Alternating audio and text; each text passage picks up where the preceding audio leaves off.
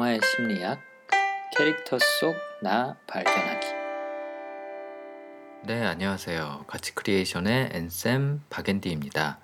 영화의 심리학에서 캐릭터를 분석할 때 사용하는 34가지 성향 중에 한 가지 성향을 다양한 영화 속 캐릭터들을 통해 분석해보는 미니 코너 그 22번째 차례입니다.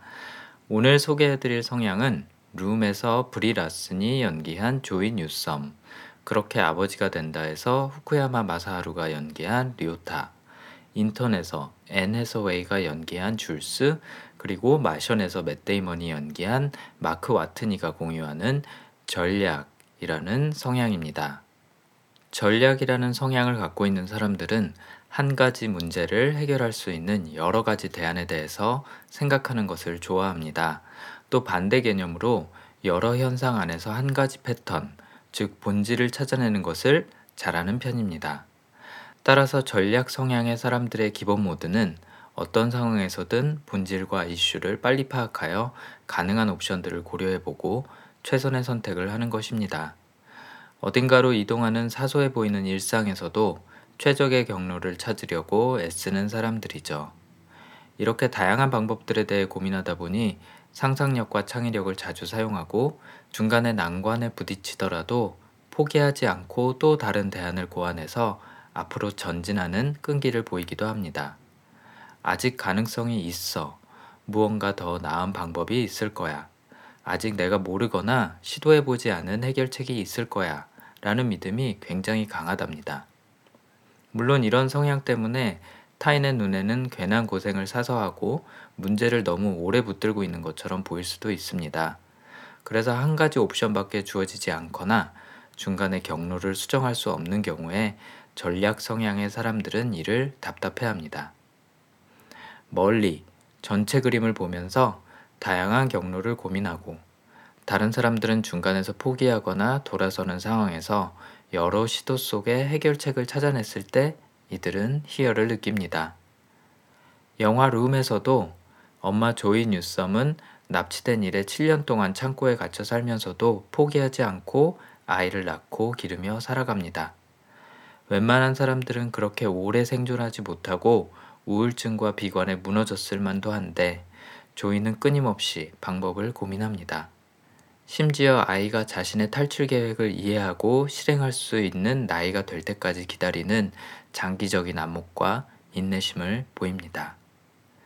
자신이 창고를 탈출하는 것은 불가능하다는 것을 이미 지난 시도로 확인한 후에 조이는 아들인 잭이 아파서 응급실에 가야 하는 상황을 꾸밉니다.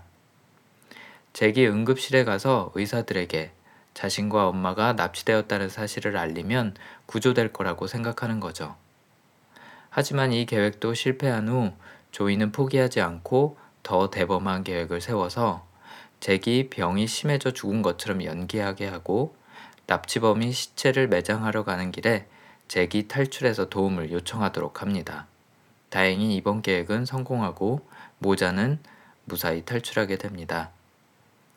조이의 전략은 문제 해결에서만 나타나는 것이 아닙니다.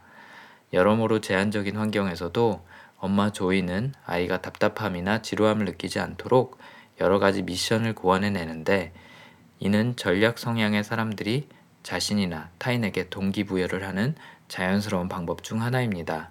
작은 창고 안에서 운동을 하기 위해 양쪽 벽을 왔다 갔다 하게 시키고 목욕하면서 옷을 서로에게 던지며 빨래를 하는 인간 세탁기가 됩니다. 그렇게 아버지가 된다의 아버지 류타도 비슷한 모습을 보입니다. 출생 당시 병원에서 바뀐 후 7살이 된 후에야 다시 만난 친자 류세이가 젓가락질을 잘 못하자 목욕을 할 때 스펀지 알파벳을 물에 띄워놓고 하나씩 젓가락으로 집어서 그물망에 정리하는 미션을 줍니다. 모든 글자가 제대로 있었다면 26번의 젓가락질 연습이 되겠네요. 그동안 키워온 아이인 케이타에게 주말마다 친부모의 집에 가야 하는 것에 대해 설명하면서도 더 강해지기 위한 미션, 작전 같은 거라고 설득하는 모습도 마찬가지로 전략 성향답죠. 또 두 아이 모두를 자신이 양육하는 것이 최선의 선택이라고 나름대로 판단한 리오타는 양육권을 빼앗아 올 수 있는 방법을 찾기 위해 변호사 친구와 열심히 상담합니다. 법적으로는 여의치 않을 것 같자 포기하지 않고 심지어 상대 부모에게 노골적으로 돈을 줄 테니 아이를 달라고 요구했다가 상대 아버지의 소심한 떼찌로 머리를 한 대 얻어맞기도 합니다. 영화 인턴에서 줄스는 직업과 사업의 본질 자체가 전략입니다. 소비자들이 최대한 다양한 옷들을 가상으로 입어볼 수 있는 온라인 쇼핑몰을 만들었고 본인 스스로 쇼핑할 때 여러 옷을 다 입어보고 평가할 수 없다는 데에 답답함을 느낀 것이 계기가 되었다고 말합니다. 그리고 업무를 할 때에도 여러 대안을 고려하고 있기 때문에 이랬다 저랬다 말을 바꾸는 경우가 많고 중간에 계획을 수정하는 것에 대해 당연하다고 생각합니다.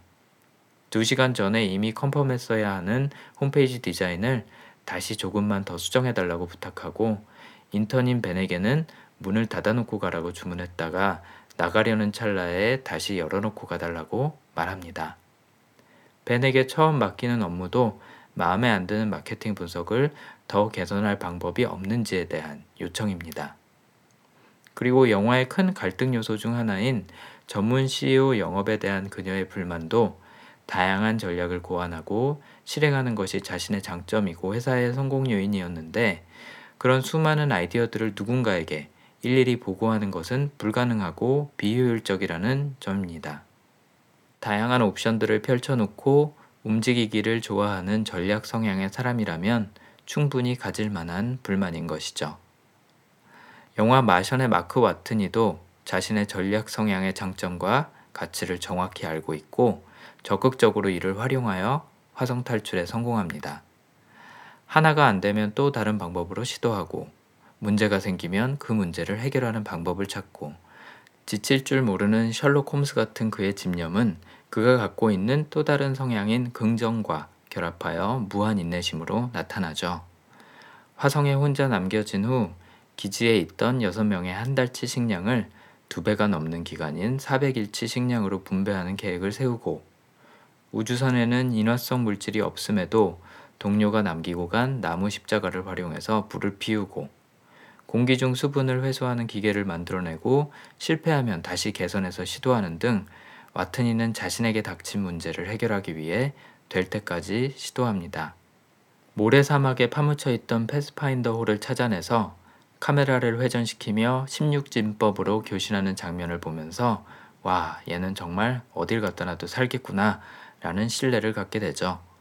와트니 스스로도 방법은 찾으면 돼 라는 생각에 아무것도 없이 화성에 혼자 남겨진 상황에서도 의욕이 넘칩니다. 그는 지구에 돌아와서 예비 우주인들에게 자신이 살아남을 수 있던 배경으로 전략 성향을 언급합니다. 포기하지 않고 바로 문제 해결에 착수해서 계속 문제를 풀고 또 풀다 보면 집에 올 수 있다고. 집념은 집착처럼 보일 수 있고 다양한 시도는 쓸데없는 헛발질처럼 보일 수도 있습니다. 하지만 끊임없이 왜와 어떻게를 고민하는 전략 성향의 사람들 덕분에 불가능하다고 생각했던 문제가 풀리기도 합니다. 주변에 전략 성향을 가진 분이 계시다면 아니면 본인이 이 성향을 갖고 계시다면 같이 기다려 주시기 바랍니다. 그들은 답을 찾을 것입니다. 늘 그래왔듯이.